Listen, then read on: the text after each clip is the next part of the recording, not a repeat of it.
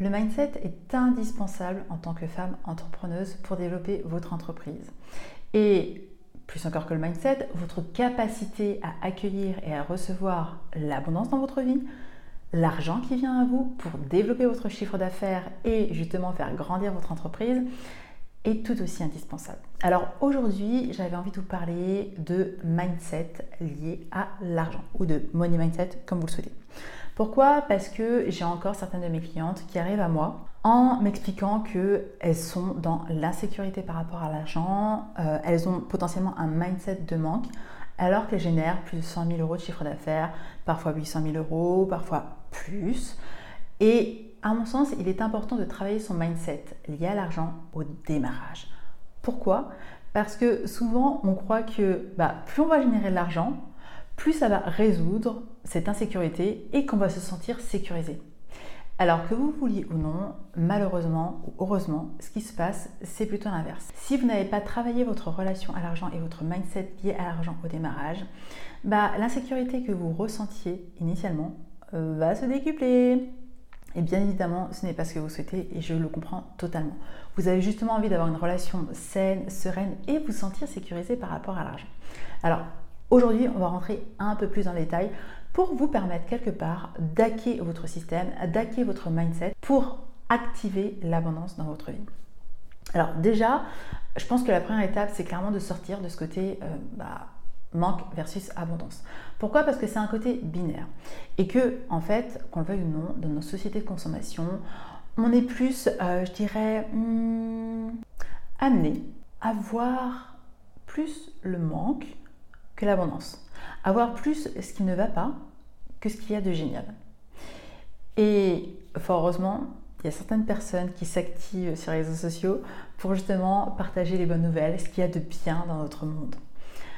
Quoi qu'il en soit, revenons-en à nos moutons. Cet environnement dans lequel les êtres humains évoluent, dans lequel nous évoluons, fait que naturellement, à un moment donné, on va être câblé sur le manque. Et en fait, c'est à vous de sortir de ce côté de l'équation pour aller de l'autre côté de l'équation. Et donc d'aller du côté de l'abondance dans votre vie. Et là, c'est la deuxième étape, c'est prendre conscience de votre mindset. Parce que souvent, les personnes ne s'en rendent pas compte. Lorsque vous dites Ah bah, je n'ai pas assez d'argent pour ceci, ou je ne peux pas me payer cela, vous êtes en mode peut-être impuissante. Alors qu'en fait, vous dire Alors, je ne suis pas alignée pour acheter ça, c'est être en pleine responsabilité de votre potentiel et de votre capacité à acheter, à générer de l'argent. Donc, la première étape quelque part, c'est de prendre conscience de votre mindset. Deuxième étape, c'est de définir clairement, précisément, ce que signifie l'abondance pour vous. Pourquoi? Parce que l'abondance est un peu un mot galvaudé aujourd'hui.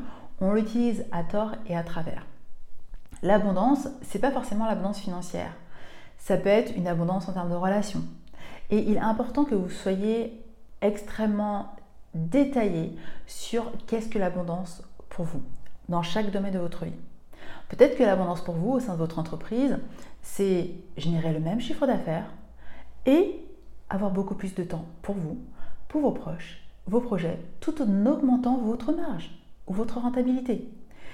Et ça peut être une façon d'être dans l'abondance. Peut-être que l'abondance pour vous, c'est pouvoir contempler chaque matin le lever du soleil. Vous êtes connecté à ça. Peut-être que pour vous, l'abondance, c'est vous offrir un restaurant par mois ou un restaurant par semaine. C'est avoir cette possibilité-là. Peut-être que pour vous, l'abondance, c'est pouvoir préparer des repas avec amour pour vos proches. Ou même des repas avec amour uniquement pour vous. Et vous avez le droit. Donc, Qu'est-ce que signifie l'abondance pour vous? Prenez un temps, mettez l'épisode en pause et vraiment soyez extrêmement précise.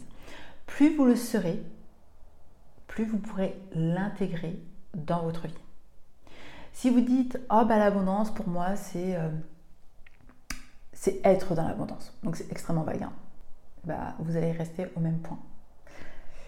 C'est comme ça. Plus vous êtes précise, plus vous avez des probabilités d'obtenir ce que vous désirez et ça, c'est quand même la bonne nouvelle. Une fois que vous avez défini clairement ce qu'est l'abondance dans votre vie, c'est là qu'on va aller hacker votre système. vous allez avoir besoin de vous demander où est-ce que vous êtes déjà dans l'abondance dans votre vie. Et oui, et je peux vous garantir que vous l'êtes déjà. Et le reconnaître, c'est lui permettre de prendre de l'espace, de prendre de la place dans votre vie. Par contre, si vous restez focusé sur votre manque, bah devinez quoi?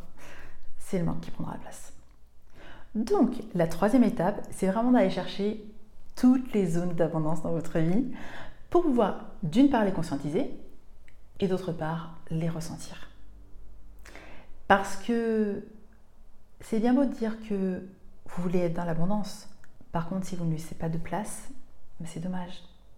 C'est comme vouloir être en couple et vouloir que les bénéfices du célibat. Et être focusé sur oh, je suis seule, je me sens seule, etc. Bah, que vous vouliez ou non, peut-être que mentalement vous voulez être en couple. Par contre, émotionnellement, oh là là, vous éloigner de vous le couple. Donc si vous voulez attirer l'abondance, y compris financière, prenez déjà conscience de la chance et la gratitude que vous pouvez ressentir pour l'abondance qui est dans votre vie. Faites les exercices, respectez les trois étapes et on se retrouve dans un prochain épisode.